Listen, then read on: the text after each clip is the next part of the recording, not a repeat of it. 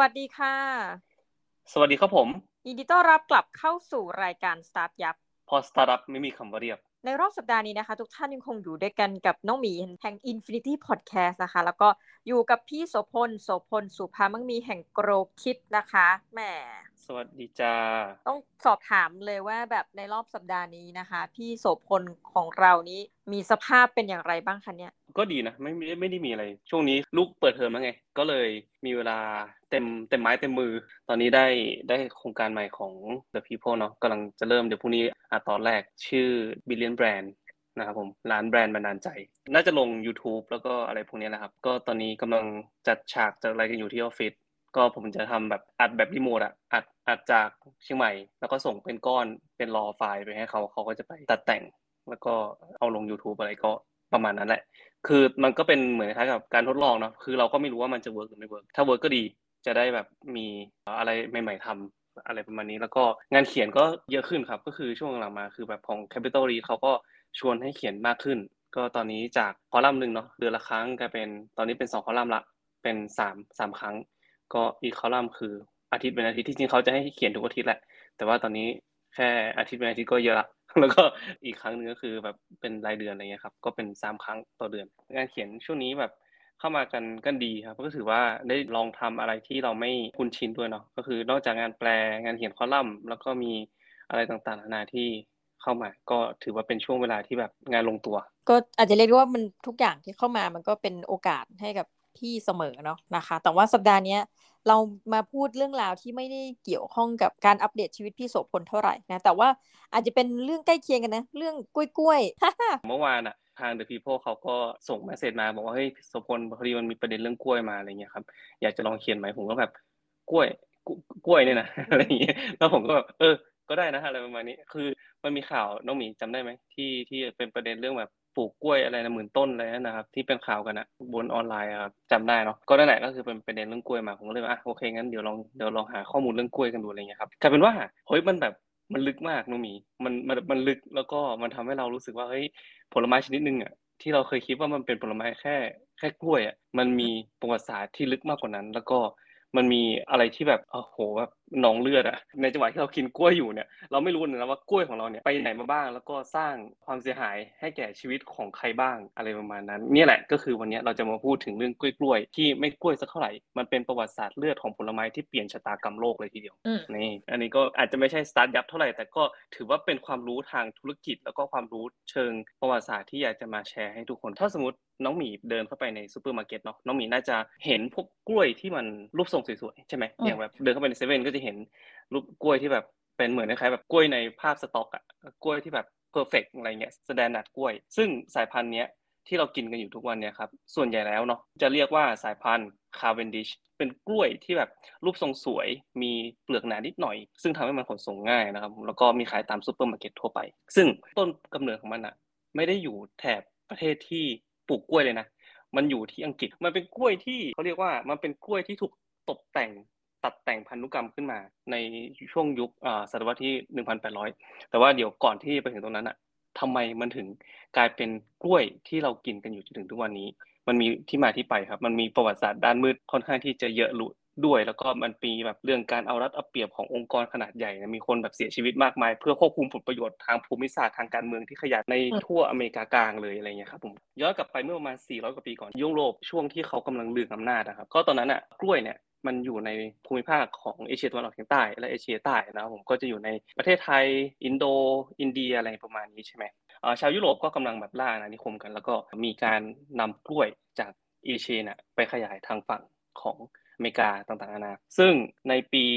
เอ่อ1870 มีนักเดินเรือชาวอเมริกัน ชื่อลอเรนโซโดเบเกอร์นะครับผมก็คือเป็นนักเดินเรือชาวอเมริกันนั่นแหละ แล้วก็ทีนี้เนี่ยเขาเดินทางไปที่จาเมกาแล้วพอดีก็คือไปเจอผลไม้รูปทรงแปลกๆ ที่มันเป็นสีเหลืองๆเนี่ยเขาก็บอกเอ้ยแบบมันอร่อยดีอะไรเงี้ยครับก็เลยขนกลับมาที่นิวยอร์กคนนิวยอร์กก็แบบเฮ้ยมันอร่อยเว้ย มันเป็นผลไม้อะไรวะมันอร่อยเว้ย แต่ว่าคือด้วยความที่มันเขาแบบเป็นเรือลำเดียวเนาะ ก็ขนมาแบบมันก็ไม่ได้เยอะอะไรเงี้ยครับ ก็คือคนอเมริกาเริ่มเห็นแล้วล่ะว่าแบบเริ่มเริ่มรู้จัก กล้วยแต่ว่ามันยังไม่ดังจนกระทั่งปี 1876 ที่มีงาน World's Fair งาน World's Fair นี่ถ้าสมมติทุกคนรู้จักก็จะเป็นงานที่แบบรวบรวมอินโนเวชันพวกนวัตกรรมเทคโนโลยีต่างๆ นานาสิ่งประดิษฐ์ที่น่าสนใจเอามารวบรวมกันมาโชว์ให้คนอื่นดู ซึ่งหนึ่งในนั้นก็พวกแบบโทรศัพท์อะไรเงี้ยอเล็กซานเดอร์กราเบนแกรแฮมเบลล์็เอาโทรศัพท์มาโชว์ในงานนี้เหมือนกัน แต่ในปีเดียวกันในปีนั้น 1876 เนี่ยมีอีกสินค้าชนิดหนึ่งที่คนแบบตื่นเต้นตื่นตาตื่นใจมาก พอๆกับโทรศัพท์ ก็คือกล้วย คนแบบเฮ้ยมันอร่อยอะมันคือผลไม้อะไรวะมันคือกล้วยอะไรเงี้ยครับแล้วคนก็แบบคนสนใจไม่น้อยไปกว่าโทรศัพท์ของของเบลล์เลยอะไรเงี้ยครับเป็นผลไม้นำเข้าที่รสชาติแปลกใหม่ เป็นสินค้าที่แบบถูกอกถูกใจคนหลายต่อหลายคนเลย กลายเป็นว่ามันมันจุดกระแสตื่นกล้วยณเวลานั้นตื่นไม่ใช่ตื่นทองนะตื่นกล้วยณเวลานั้นก็คือแบบในนิวยอร์กซิตี้ก็จะเริ่มแบบมีธุรกิจนำเข้ากล้วยบูมเริ่มบูมจนตอนนั้นนะครับในที่นิวยอร์กซิตี้อะ ที่ท่าเรือเขาเรียกว่าบานาน่าด็อกเลยนะก็คือแบบท่าเรือกล้วยอะไรประมาณนี้ครับก็มีการนำเข้ากล้วยแบบเยอะมาก ถึงขนาดที่ว่าตอนนั้นนะครับมีกฎหมายออกมาคือ พอคนมากินกล้วยใช่ไหมแล้วก็จะแบบเอาเอาเปลือกเอาเปลือกกล้วยทิ้งตามพื้นเลยน้องมีแบบทิ้งไปเรื่อยอะไรเงี้ยจนแบบมีคนลื่นล้มลื่นล้มอะไรเงี้ยครับเกิดขึ้นบ่อยๆเป็นอุบัติเหตุถึงขั้นมีกฎหมายออกมา ว่าแบบถ้าใครเอาเปลือกกล้วยเคว้งบนถนนอะ ถูกปรับนะก็กลายเป็นที่มาของแบบมุกตลกตามการ์ตูนต่างๆ เป็นช่วง phase แรกที่กล้วยเข้าไปในอเมริกา ตอนเนี้ย มันยังเป็นช่วง innocent ของกล้วยอยู่เป็นกล้วยที่แบบเออทุกคนยังแบบเออก็กินกัน enjoy อะไรประมาณนี้ แต่พอมีความต้องการมากขึ้นมี demand มากขึ้นในตลาด ก็เริ่มมีกลุ่มคนหนึ่งตัดสินใจว่าเฮ้ยเราควรจะหาผลประโยชน์จากมันในจากตลาดตรงเนี้ยให้ได้เยอะที่สุดสิอะไรอย่างนี้ใช่ไหมในมุมมองของธุรกิจแล้วเนาะกล้วยเนี่ยเป็นสินค้าที่ค่อนข้างที่จะบอบบางนะครับ ก็คือต้องการความดูแลค่อนข้างที่จะสูง แล้วก็ เน่าเสียง่ายดูใช่ไหมเวลาซื้อกล้วยมาห้าห้าวันเริ่มไปละใช่ไหมเพราะฉะนั้นเนี่ยเวลาเก็บเกี่ยวเสร็จปุ๊บการขนส่งจากอย่างประเทศจากจาเมกาอะไรเงี้ยในอเมริกากลางเนี่ยขึ้นมา ค่อนข้างที่จะนานมันนานใช้เวลานานแบบแล้วก็มากว่าจะมาถึงมือลูกค้ากว่าจะขึ้นเชลฟ์กว่าจะถึงมือลูกค้าเนี่ยมันก็เสียง่ายเนาะมันก็มันก็ใช้เวลานาน เพราะนั้นเนี่ยวิธีการที่เขาแก้ปัญหานี้ก็คือต้อง control the supply chain ก็คือแบบต้องต้อง control แบบต้นน้ำครับว่า วกผลไม้หรือว่าอะไรเงี้ยครับถ้าสมมติว่าเขาสามารถที่จะควบคุมต้นน้ำได้แหล่งผลิตควบคุมแบบกระบวนการทั้งหมดเนี่ยเขาก็สามารถที่จะทำให้ต้นทุนมันถูก พอต้นทุนมันถูกเสร็จปุ๊บเขาก็สามารถที่จะผลิตได้เยอะๆพอผลิตได้เยอะกลายเป็นว่าไอ้ที่เสียก็คือไม่เป็นไร แต่ว่าไอ้ที่ดีอะมันก็ยังดีอยู่อะไรเงี้ยครับมันก็สามารถที่จะขายได้เยอะขึ้นอะโอเค ก็คือทางแก้ของเขาในการที่จะลดจำนวนการเสียก็คือทำให้มันมากขึ้น ผลิตให้มันมากขึ้น อันนี้คือ แนวคิดของช่วงปลายปีศตวรรษ 1900 เนาะ เพราะนั้นในปี 1999 เกิดการรวมตัวของบริษัทนำเข้าผลไม้ โดยเฉพาะกล้วยเนี่ย จนกลายเป็นองค์กรขนาดใหญ่ ชื่อว่า United Fruit Company แล้วมีเคยได้ยินชื่อไหม UFC เออ UFC United Fruit Company อะตัวเนี้ย คือเป็นองค์กรขนาดใหญ่ที่แบบโอ้โหมีอำนาจเยอะมากนะเดี๋ยวเดี๋ยวเราจะค่อยๆ ขยายความกันไปเรื่อยๆโฟกัสของบริษัทอะครับตอนนั้นก็คืออยู่ในช่วงของอเมริกากลางที่มันแบบเป็นทางใต้ของอ่าวเม็กซิโกลงไปถึงพรมแดนระหว่างแบบปานามาโคลอมเบียอะไรประมาณนั้นนะก็เดี๋ยวลองไปดูแผนที่กันเนาะซึ่งกล้วยเนี่ยจะปลูกได้ดีในพื้นที่เหล่านั้นนะครับเพราะมันอยู่ใกล้เส้นศูนย์สูตรเนาะแล้วก็แถมตอนนั้นนะครับ ช่วงปี 1900 อะไรเงี้ยมันจะมีโปรเจกต์ที่ชื่อว่า Panama Canalคลองปานามา ที่กำลังเชื่อมต่อมหาสมุทรแปซิฟิกและแอตแลนติกเข้าด้วยกัน ซึ่งที่จริงโปรเจกต์นี้เนี่ยมันมันเกิดขึ้นตั้งแต่มันเกิดขึ้นก่อนหน้านั้นละคือแบบฝรั่งเศสพยายามจะทำเพียงแต่ว่าฝรั่งเศสเนี่ยล้มเลิกไป เพราะมันไปเจอแบบโรคต่างๆนานาอเมริกาก็มารับช่วงต่อในปี 1904 1904เอ่อกลายเป็นว่ามันเป็นช่วงจังหวะเดียวกันที่ United Fruit Company เนี่ยก็เลยรู้สึกว่าแบบเออเนี่ยถ้าสมมุติว่าเราไปลงทุนในประเทศแถบนี้ ถ้ามีปัญหาขึ้นมารัฐบาลของอเมริกาเนี่ยจะ สามารถที่จะแบกเราได้ จะมาช่วยเราได้อะไรเงี้ยเพราะว่าอเมริกาก็ไปลงทุนตรงตรงนี้เหมือนกันใช่ปะก็กลายเป็นจุดเริ่มต้นว่าอะ United Fruit Company ก็เลยไปเริ่มลงทุนในแถบประเทศแถบนั้น แผนการของ United Fruit ก็คือว่าควบคุมการผลิตเนาะตั้งแต่แหล่งผลิตควบคุมทุกอย่างตั้งแต่ค่าแรงเนาะที่จ่ายให้กับคนสวน บ้านพักที่อยู่อาศัย วันหยุดสิ่งที่พวกเขาใช้เนาะเอ่อบ้านไอของใช้ของกิน จนถึงการขนส่งต่างๆ ทางรถไฟ แล้วก็ท่าเรือ อะไรต่างๆเนี่ยพวกเขาจะคอนโทรลทั้งหมดเลย เพื่อที่จะเอากล้วยจำนวนมหาศาลเนี่ยส่งไปยังมือของผู้บริโภคในอเมริกาให้เร็วที่สุด ก็บริษัทก็เริ่มเทเงินจำนวนมหาศาลเข้าไปยังประเทศกัวเตมาลานะครับลงทุนทุกอย่างเลยครับตั้งแต่ที่ดินนะรางรถไฟขนส่งท่าเรือต่างๆนานาถือครองพื้นที่เพาะปลูกในประเทศหนึ่งในห้า รือ 20%ก็เป็นเจ้าของเส้นทางรถเดินรถไฟ และสถานีวิทยุทั้งหมดของประเทศด้วยนะครับ คือมันกลายเป็นภายในเวลาแค่ 2 ปีอะครับ มันกลายเป็นบริษัทที่ใหญ่ที่สุดในประเทศไปแล้ว แล้วก็ในปี 1901 รัฐบาลของประเทศโกเตมาลาเนี่ยว่าจ้างให้ United Fruit Company เนี่ยมาบริหารประเทศถึงขนาดนั้นนะคือแบบมันยิ่งใหญ่ถึงขนาดนั้นแสดงให้เห็นว่าแบบบริษัทเนี่ยมีอำนาจมาก ๆเลยครับมีแบบอำนาจเหมือนคล้ายแบบรัฐบาลหนึ่งเลยทีเดียว ก็ทำให้พวกเขาเนี่ยเริ่มขยายไป ประเทศอื่นๆ ในอเมริกากลางด้วย โคลัมเบีย คอสตาริกา นิการากัวคอนดูรัส และปานามา ซื้อที่ดิน สร้างทางรถไฟเหมือนกันหมดเลย ควบคุมทุกอย่าง รวมไปถึงค่าแรงที่คนสวน ต้องเรียกว่าแทบจะไม่ได้เลยดีกว่า เพราะว่ารู้ไหมว่าคนสวนที่ทำงานให้กับ United Fruit Company อะเขาไม่ได้เงินนะ เขาได้ voucher น้องหมีเขาได้ voucher ซึ่งเป็นคูปอง voucher เนี่ยนำไปแลกเป็นสิ่งของที่ร้านค้าที่บริษัทตั้งขึ้น สิ่งของต่างๆ ก็คือถูกเลือกมาให้คนเหล่านี้ด้วย คือแบบ ไม่ได้เงินนะแต่ว่าได้ voucher เพื่อที่จะไปแลกของมาใช้ในชีวิตประจำวันมันโหดมากอะแล้วก็ช่วงนั้นก็คือแบบเขาก็จะมีพวกแบบจะเรียกว่า navy ก็ได้ แต่เพราะว่ามันเป็นเรือขนส่งกล้วยเนี่ยจำนวนแบบ 93 ลำอะเยอะมากขนส่งกล้วยเพื่อที่จะไปมาระหว่างประเทศอเมริกากลางไปไปนิวยอร์กแล้วก็มีขนขนส่งคนด้วยนะ แบบมีแบบทัวร์แบบเดินทางอะไรพวกนี้ด้วยเขาเรียกว่า the Great White Fleet ตอนนั้นก็กลายเป็นแบบ United Fruit Company เนี่ยก็คือแบบโหตอนนี้แบบมีอิทธิพลมากในแทบทุกประเทศเลย รัฐบาลในอเมริกากลาง ถึงขั้นได้ฉายา ชื่อว่า El Pupo El Pupo คำศัพท์ภาษาสเปนที่แปลว่าปลาหมึกยักษ์คือปลาหมึกเนี่ยมันจะมีหลายแขนใช่ไหมเขาก็เปรียบเทียบไอ้ United Fruit Company เนี่ยโอ้โหมีอำนาจในทุกพื้นที่เลย ทุกหลาย ๆ ประเทศในพื้นที่นั้นอะไรเงี้ยครับชื่อว่า El Pupo ปลาหมึกยักษ์นะผมก็กลายเป็นฉายาของ United Fruit Company ไป เศรษฐกิจของประเทศเหล่านี้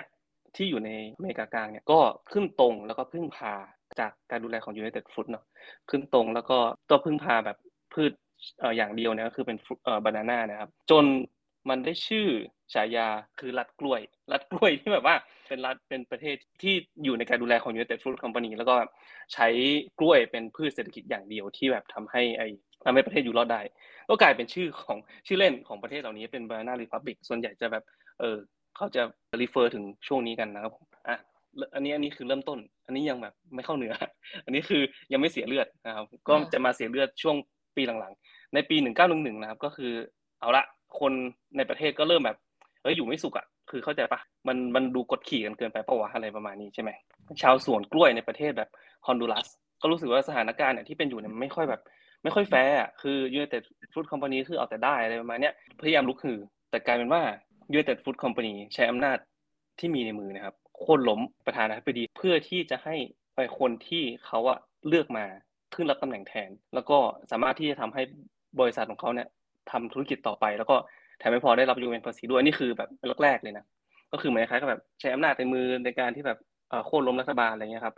ซึ่งก็เหมือนคล้ายกับแบบว่าไปไปปลุกระดมคนที่อยู่ในประเทศเนาะแล้วก็พูดเรื่องต่างๆนานาตอนเนี้ยรัฐบาลของอเมริกาทำตัวเริ่มเป็นพี่ใหญ่แล้วคือ ถ้าสมมติ เราย้อนกลับไปในช่วงนั้นเนาะคืออเมริกาเนี่ยเริ่มแบบฮึกเหิมอะอารมณ์เหมือนคล้ายกับแบบเป็นประเทศประเทศใหม่ แล้วก็แบบมีอำนาจในมืออะไรเงี้ยครับเริ่มฮึกเหิมแล้วก็ทำตัวเป็นพี่ใหญ่ในในช่วงเวลานั้นนะครับก็บริษัทอะไรเมื่อไหร่ก็ตามที่บริษัทของอเมริกาเนี่ยครับไม่ว่าไม่ใช่แค่ United Fruit Company นั้นแต่แต่ว่าที่ไหนก็ตามแต่ว่าบริษัทของอเมริกาเมื่อไหร่ที่ถูกขัดขวางการทำงาน หรือว่าประเทศไหนในแถบที่แถบที่แบบเขาพอจะมีอำนาจอิทธิพลเนี่ยดูแข็งข้อขึ้นมาครับรัฐบาลก็พร้อมจะเข้าไปแทรกแซงทันทีอย่าง อย่างตอนที่มีเรื่องกับฮอนดูรัสเนี่ยก็มีแบบมีการเอาทหารเข้าไปแทรกแซงด้วยเจ็ดครั้งนะตั้งแต่ปี 1903 ถึง 192 1925 เพื่อแบบเพื่อรักษาผลประโยชน์ทางธุรกิจของบริษัทเอาไว้ นี่คือจุดเริ่มต้นเนาะแต่ที่มันเลวร้ายกว่านั้น ในวันที่ 12 พฤศจิกายน 1928 ที่ประเทศโคลอมเบีย ชาวสวนกล้วยของบริษัท United Food Food Company เหมือนกัน รวมตัวกันเพราะว่ารวมตัวกันอันนี้คือรวมตัวกันหยุดงานเลยนะเพราะว่าอยากจะได้รับค่าจ้าง แล้วก็สวัสดิการที่มากขึ้น คือ ไม่ต้องทำงานหารุ่งหามค่ำแล้วก็ได้แค่วอลเชอร์เข้าใจปะคือแบบอยากจะได้เงินจริงๆ อยากจะแบบมีวันหยุดกับเขาบ้างอะไรเงี้ยแต่บริษัทไม่พอใจเว้ยแล้วก็ไม่ต่อรองกับแรงงานชาวสวนเหล่านี้ด้วย แต่ว่าหันไปฟ้องรัฐบาลของอเมริกาให้จัดการเรื่องนี้หน่อยอะไรประมาณนี้ รัฐบาลของอเมริกาก็ไปกดดันรัฐบาลของโคลอมเบีย ให้จัดการมึงไปจัดการนะไม่งั้นเดี๋ยวฉันจะส่งทหารเข้าไป จะเข้าจะส่งทหารอเมริกาควบคุม เข้าไปควบคุมสถานการณ์ ซึ่งรัฐบาลของโคลอมเบียก็แบบไม่อยากจะมีปัญหากับรัฐบาลของอเมริกา ก็เลยตัดสินใจดูแลเรื่องนี้แทน ชาวสวนกล้วยไม่พอใจ บอกว่ารัฐบาลเนี่ยเห็นด้วยกับบริษัท United Fruit Company แล้วก็ประท้วงต่อหนักมากจนกระทั่งสถานการณ์เริ่มตึงเครียดแล้วก็แตกหักในเช้าวันที่6ธันวาคือมันมันเริ่มต้นตั้งแต่วันที่ 12พฤศจิกายนเนาะเกือบเดือนชาวสวนก็ประมาณ 1,500 คนนะครับรวมตัวกันในจตุรัสใจกลางเมืองนะครับ แล้วก็กองทหารของโคลอมเบียครับก็คือแบบ ถือปืนกลนะขึ้นไปอยู่บนหลังคาน้องหมี แล้วก็บอกว่าให้กลับบ้าน ให้ทุกคนกลับบ้าน แต่ไม่มีใครยอมกลับเว้ยจนแบบมีคนหนึ่งอะเช้าขึ้นมา แบบตะโกนขึ้นมาแบบชูดอะไรเงี้ย แล้วก็ปืนก็ยิงอะน้องหมีตุ้มตุ้มตุ้มตุ้มตุ้มจนแบบโหแบบตายไปไม่รู้เท่าไหร่อะคือเขาบันทึกว่าเขาไม่ได้บันทึกว่ากี่คนนะแต่มีหลักพันอะที่เสียชีวิตไปอะทั้งเด็กผู้ใหญ่ผู้หญิง คนท้องคนแก่มีหมดที่เป็นชาวสวนกล้วย เพียงเพราะว่าเขาต้องการที่จะขึ้นค่าแรง เพียงเพราะว่าเขาต้องการที่จะมีสวัสดิการที่เพิ่มมากขึ้น คือมันแบบมันโหดร้ายมากอะเพียงเพราะว่าแบบบริษัทกล้วยแห่งหนึ่งอะไม่อยากจะเสียผลประโยชน์ของตัวเองเท่านั้นอะไรเงี้ยครับเรื่องราวมันโหดร้ายยังไม่ยังไม่จบนะครับก็คือ พอพอมันเริ่มแบบมีอำนาจมาในมือคือแบบบริษัทที่บริษัทกล้วยอะคือแบบมีอำนาจแบบจริงจังมากอะในมืออะไรเงี้ยครับ แล้วก็อ่าก็ก็เริ่มฮึกเหิมมากขึ้นเนาะก็แบบภาย ในปี 1950 ที่ประเทศกัวเตมาลา ตอนนี้ครับอ่าคือจำได้ใช่ไหมที่ไอยูเต็ดฟู้ดคอมพานีมันเข้าไปตอนแรกเนาะก็กัวเตมาลาเหมือนกันตอนนั้นอะมีพื้นที่ทำกินประมาณ 20%แต่ตอนเนี้ยมีพื้นที่เป็นเจ้าของพื้นที่ทำกินในประเทศกว่า 50%ละคือแบบทำเกือบครึ่งหนึ่งอะเป็นของ United Fruit Company คนคนก็เริ่มไม่พอใจเหมือนกันนั่นแหละ ก็ประธานาธิบดีคาโคโบอาเบนส์คาโคโบอาเบนส์เนี่ยก็เป็นประธานาธิบดีที่ ได้รับการเลือกตั้งขึ้นมาตามระบอบประชาธิปไตยเนาะเขามีแนวคิดว่าอยากจะนำที่ดินบางส่วนที่บริษัทเป็นเจ้าของ แต่ไม่ได้ใช้เนี่ยเอาคืนให้กับประชาชนที่ยากจนของฮอนดูรัส เพื่อที่ให้ประชาชนเหล่านี้นำไปใช้เพาะปลูกนำไปใช้สร้างรายได้ แล้วก็ยกระดับชีวิตของประชาชนที่มีชีวิตที่ยากลำบากได้แน่นอน United Fruit Company บอกว่า อ๋อไม่ได้ไม่ได้ มันเป็นที่ดินของฉันไม่พอใจ แล้วก็แทนที่จะไปคุยกับรัฐบาลกัวเตมาลาเนาะก็ลากข่าวไปบอกกับรัฐบาลของอเมริกาเพื่อให้จัดการเรื่องนี้อีก ตอนนี้ครับรัฐบาลของอเมริกา ตอนนั้นเป็นประธานาธิบดีไอเซนฮาวเวอร์ไอเซนฮาวของอเมริกา บริษัทก็จ้างสื่อครับจ้างสื่อ ขึ้นมาเพื่อสร้างข่าวปลอม เกี่ยวกับประธานาธิบดีอาเบนส์ว่ามีความเกี่ยวข้องกับคอมมิวนิสต์พอไอประธานาธิบดีอเมริกาได้ยินคำว่าคอมมิวนิสต์ต้องมีเหมือนเรดาร์มันดังติ้งติ้งติ้งติ้งติ้งติ้งอะไรเงี้ยคือคอมมิวนิสต์ปุ๊บมันแบบเขาเรียกว่าไงอะแบบเอ้ย tell me more อะไรประมาณเนี้ยก็แบบสร้างข่าวสร้างข่าวปลอมเกี่ยวกับประธานาธิบดีอาเบนส์ขึ้นมา ว่าเป็นคอมมิวนิสต์แบบโอ้แบบเอาข่าวปลอมจริงจังเลยนะสร้างสำนักข่าวปลอมด้วยขึ้นมา แล้วก็ว่าเออประธานาธิบดีอาเบนส์เป็นเป็นคอมมิวนิสต์ก็เลยวางแผนส่ง CIA ครับเข้าไปยัง กัวเตมาลา เพื่อที่จะไปหากลุ่มประชาชนนะคือคือแน่นอนว่าในประเทศหนึ่งเนาะมันจะมีกลุ่มประชาชนที่เป็นหัวกบฏที่แบบไม่เห็นด้วยกับรัฐบาลอยู่ละก็เข้าไปหากลุ่มคนเหล่านี้ เพื่อที่จะไปเทรน จะไปฝึกให้เขาเป็นอาหาร เอาเงินให้เอาอาวุธให้คือเอา CIA เนี่ยเข้าไปเพื่อที่จะแบบไปสร้างไปสร้างกลุ่มกำลังที่อยู่ในที่อยู่ในประเทศของเขาครับ เสร็จปุ๊บแล้วเนี่ยก็ถ้าสมมติไล่ประธานาธิบดีคนนี้ได้เมื่อไหร่ ก็จะเอาหุ่นเชิดของตัวเองขึ้นมา เป็นคนมีอำนาจแทน United Food Company ก็ คือเขาเป็นคนควบคุมโครงสร้างสถานีวิทยุตั้งแต่เริ่มเริ่มก่อนหน้านี้อยู่แล้วเนาะเอ่อก็เริ่มกระจายข่าวปลอมเกี่ยวกับประธานาธิบดีอาเบนเนี่ยตามคลื่นวิทยุต่างๆทำให้เกิดการแตกแยกภายในประเทศเป็นสองฝั่งนะครับ เกิดแรงประทะกันขึ้นมา จนแน่นอน พอเกิดแรงประทะปุ๊บอเมริกาบอกว่าเอ้ยเดี๋ยวฉันจะเอาคนเข้าไปช่วย ฉันจะเอาฐานของฉันเข้าไปช่วย แน่ เข้าไปช่วยก็คือเข้าไปนั่นแหละจัดการสถานการณ์เนาะควบคุมน่านน้ำทิ้งระเบิดลงในเมืองต่างๆรวบรวม แล้วก็ร่วมมือกับกลุ่มประชาประชาชนที่ถูกฝึกโดย CIA เนี่ย และในที่สุดก็เข้ายึดอำนาจของรัฐบาลโกเตมาลาได้สำเร็จ ก็เอาหุ่นเชิดขึ้นไปเป็นประธานาธิบดี แล้วก็เรื่องของการควบคุมอำนาจก็แน่นอนก็ก็คือ United Food Company ก็ยังได้ทำธุรกิจต่อไป แล้วก็ประเทศนั้นประเทศโกเตมาลาก็จะก็ก็คือแบบเหมือนคล้ายแบบทิ้งรอยแผลเป็นไว้ในไว้ในประเทศเลยก็คือแบบมีการแตกแยกเกิดขึ้นอยู่ตลอดเวลาณเวลานี้ก็ยังมีการแตกแยกเกิดขึ้นอยู่ ในจังหวะนั้นกล้วยก็ยังถูกส่งไปที่อเมริกาอยู่ตลอดนะคนอเมริกาก็ยังกินกล้วย โดยที่ไม่ทราบว่า กล้วยที่กำลังทานอยู่อย่างอร่อยอร่อยนั้นอะ ต้องแลกมากับอะไรบ้างเนาะต้องแลกมากับเลือดต้องแลกมากับชีวิตของคนกี่คน เขาไม่ได้มีทางรู้เลย เพราะว่าบริษัท Fruit Company จังหวะนั้นนะครับก็ใช้พวกแบบ marketing ต่างๆ เพื่อที่จะ drive demand ให้เพิ่มมากขึ้นคือกล้วยน้องมีนพอมันกินเยอะๆเข้าครับ มันก็เบื่อถูกปะคือแบบเรากินกล้วยทุกวันเราก็เบื่อถูกปะสมัยก่อนก็คือแบบคนก็กินกล้วยแบบเป็นผลไม้อะไรอย่างนี้เขาเลยไปร่วมมือกับพวกแบบแครอทอะไรอย่างนี้ บอกว่า เออ นี่สิทานกล้วย กับเคลอกกับคอนเฟกมันช่วยทำให้เพิ่มรสชาติ และทำให้มีสารอาหารที่มากขึ้น สร้างสร้างสื่อขึ้นมาเพื่อที่ว่าเฮ้ยเนี่ยทานด้วยกันสิทานกับอาหารเช้า มันช่วยทำให้แบบมีคุณค่าทางโภชนาการมากขึ้นอะไรประมาณนี้ เป้าหมายก็คือกลุ่มแม่แม่นั่นแหละมีทั้งแบบออกหนังสือรวมสูตรอาหารที่ใช้กล้วยเป็นส่วนประกอบ หนังสือแบบตกแต่งบ้านด้วยนะ ตกแต่งบ้านด้วยกล้วย อะไรเงี้ยแบบเอากล้วยวางบนบนจานยังไงให้สวยอะไรประมาณนี้ครับคือแบบโอ้ยมีหมดเลย แล้วก็ drive พวกแบบดีมาน่ะให้สูงขึ้นคือแบบไปจ้างสื่อเพื่อที่จะโหมประโคมข่าวว่าเอ้ยเนี่ยกล้วยมีประโยชน์ทางโภชนาการมากขนาดไหนกินกล้วยแล้วแบบสุขภาพแข็งแรงอะไรเงี้ยครับก็คือ drive ไปเรื่อยๆ ก็อันนั้นคือความฉลาดของเนาะ United Food Company แต่ว่าสิ่งหนึ่งที่ United Food Company ทำไม่ได้ก็คือ ไม่ว่าจะควบคุมคนได้ใช่ไหมไม่ว่าจะควบคุมรัฐบาลไม่ว่าจะควบคุมอะไรได้ต่างๆนะสิ่งหนึ่งที่เขาควบคุมไม่ได้คือโรคพืช ในปีนั้นนะในช่วงปี 1950 1960 นะครับพอกล้วยมันปลูกเหมือนเหมือนกันนะในในแต่ละพื้นที่ใช่ไหมคือเขาเรียกว่าโมโนคัลเจอร์นะการปลูกพืชการปลูกพืชเชิงเดี่ยวที่แบบทุกอย่างเป็นมาตรฐานหมด คือข้อได้เปรียบของมันก็คือว่าแน่นอนสายการผลิตที่มีประสิทธิภาพนะกล้วยพันธุ์เดียวกันปลูกเหมือนกันลดน้ำให้ปุ๋ยเท่ากัน ลูกขนาดเท่ากันใส่กล่องเดียวกันขนส่งได้ง่ายอะทำให้ทุกอย่างเนี่ยมันมีประสิทธิภาพ แต่ว่าปัญหาเนี่ยก็คือเมื่อมันติดโรคต้นหนึ่งอะมันก็ติดกันหมดทุกต้นเลย คือแบบมันมันเหมือนแบบลามเร็วมาก ในปี 1960 โรคที่เข้ามาก็คือโรคปานามาปานามาดิซิสหรือโรคตายพรายนะ อันนี้คือชื่อไทยคือโรคตายพรายโรคปานามาดิซิสก็แพร่กระจายสู่สวนกล้วยตามประเทศต่างๆ ทั่วโลกเลย คือไม่ใช่แค่ คือไม่ใช่แค่สวนกล้วยของเขาหรอก แต่ว่ามัน มันเป็น มันเป็นโรคที่แบบระบาดทั่วโลกเนาะ ก็สร้างความเสียหายถึงสวนของเขาด้วยนะครับผม ก็ถ้าติดโรคอะ ต้องเผาสวนทิ้งเลยนะ เพราะว่ามันจะลามต้นอื่นใช่ครับ ก็คือแบบต้องต้องแบบแบ่งแบ่งเผาเลยอะไรเงี้ยครับ แล้วก็แล้วก็อาจจะปลูกไม่ได้เลยในในพื้นที่นั้นนะครับผมเพราะมันอยู่ในดิน กล้วยช่วงแรกนะครับ ที่คนกินกันที่แบบทำให้ United Food Company เนี่ยโด่งดังเนี่ย ชื่อว่าสายพันธุ์ Gros Michel หรือบ้านเราเรียกว่ากล้วยหอมทองน้ามีเคยกินปะเคยกินชอบด้วย เออ ชอบใช่ไหมแต่มันตอนนี้มันหายากเนาะ แบบมันแทบแบบไม่เหลือแล้วอะไรเงี้ยครับก็มันเป็นสายพันธุ์ที่ United Food Company เนี่ยปลูกแล้วก็นำเข้าแล้วไปขายในอเมริกาตอนนั้นนะคือแบบขายดีมากก็คือ ช่วงแรกก่อนที่ก่อนที่โรคปานามาเนี่ยจะเข้ามาพอโรคปานามาระบาดหนักสวนกล้วยก็เจอปัญหาใช่ไหมตอนนี้กลายเป็นว่าเฮ้ยเขาไม่สามารถที่จะเอากล้วยสายพันธุ์เนี้ย Gros Michel เนี่ยปลูกได้อีกต่อไป แล้วเขาต้องพยายามหากล้วยที่มาทดแทน แต่ว่าต้องมีหน้าตาคล้ายๆกันคือ คนซื้อกล้วยไม่ได้ซื้อเพราะว่ารสชาติจริงๆนะคือเขา คุ้นเคยกับเชฟของกล้วยที่มันแบบเป็นแบบเนี้ยแล้วก็เขารู้สึกปลอดภัยในการที่จะกินคือเขารู้สึกว่าอันนี้คือกล้วยที่เขาเคยกินมา เพราะฉะนั้นเนี่ยเขาก็เลยต้องพยายามหาอะไรก็ตามกล้วยพันธุ์ไหนก็ตามที่มีรูปร่างหน้าตาคล้ายๆกัน จนไปเจอกล้วยสายพันธุ์คาร์เวนดิชที่ถูกพัฒนาขึ้นมาในอังกฤษโดยผู้ชายที่ชื่อว่าวิลเลียมคาร์เวนดิชก็จะเป็นรูปร่างสวยงาม และประเด็นสำคัญก็คือมันปลูกง่าย นะครับมันปลูกง่าย แล้วก็มันแข็งแรงเปลือกหนาขยายพันธุ์ได้เร็ว และไม่เป็นโรคปานามาด้วย คือแบบต้านโรคอะตัวเนี้ยมันมันมันมันไม่ติดโรคแล้วก็ให้ปลูกได้ง่ายเลยประมาณนี้ครับเขาก็เลยหันมาผลิตและส่งออกกล้วยหอมคาร์เวนดิชแทนรสชาติคือ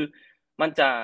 มันจะรสชาติจืดๆหน่อยน้องมีนถ้าสมมติว่าเราเรากินเขาเราเคยกินกล้วยหอมทอง แล้วมามากินกล้วยหอมปัจจุบันอะเราจะรู้ ว่ารสชาติมันไม่เหมือนกัน คือกล้วยหอมคาร์เวนดิชกับกล้วยหอมทองณเวลาเนี้ยมันแบบมันคนละอย่างกัน คือถ้าสมมติว่า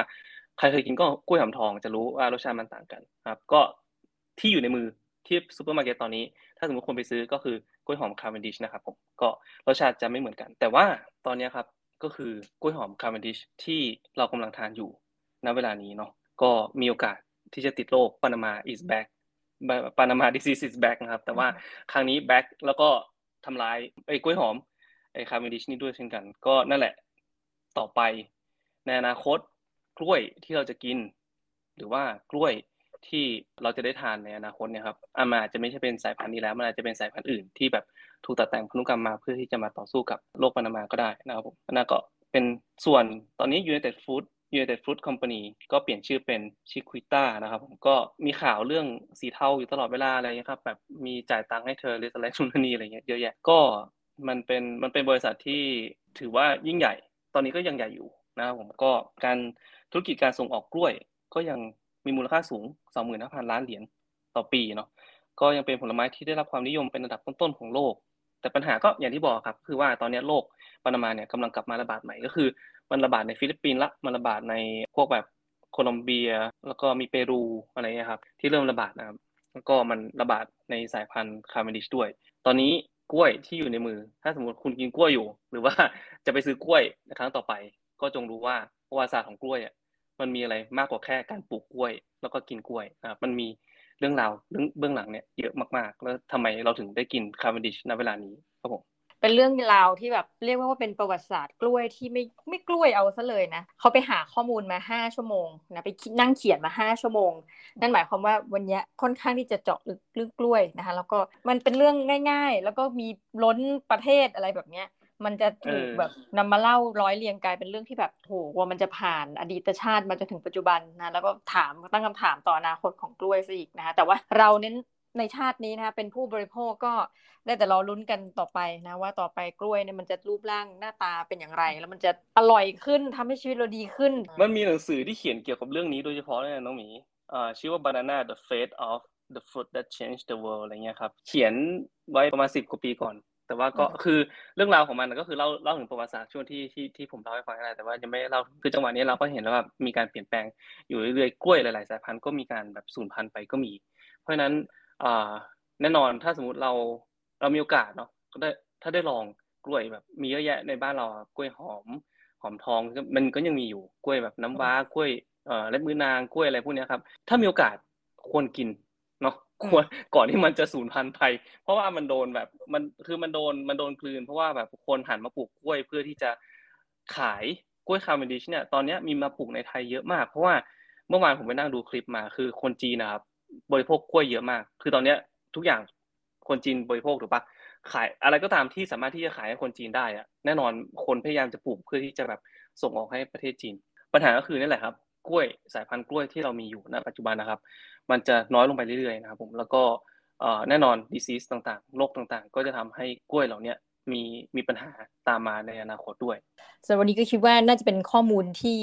ค่อนข้างจะแบบหามาเยอะเนาะในเรื่องธุรกิจของกล้วยนะคะ ใครสนใจนี่เราคิดว่าอินบ็อกพี่โสพลได้นะ ใกล้จะเป็นผู้เชี่ยวชาญประจำประเทศไทยแล้วจะกลับจะกลับไปปลูกกล้วยหลังบ้านแล้วเนี่ยตอนนี้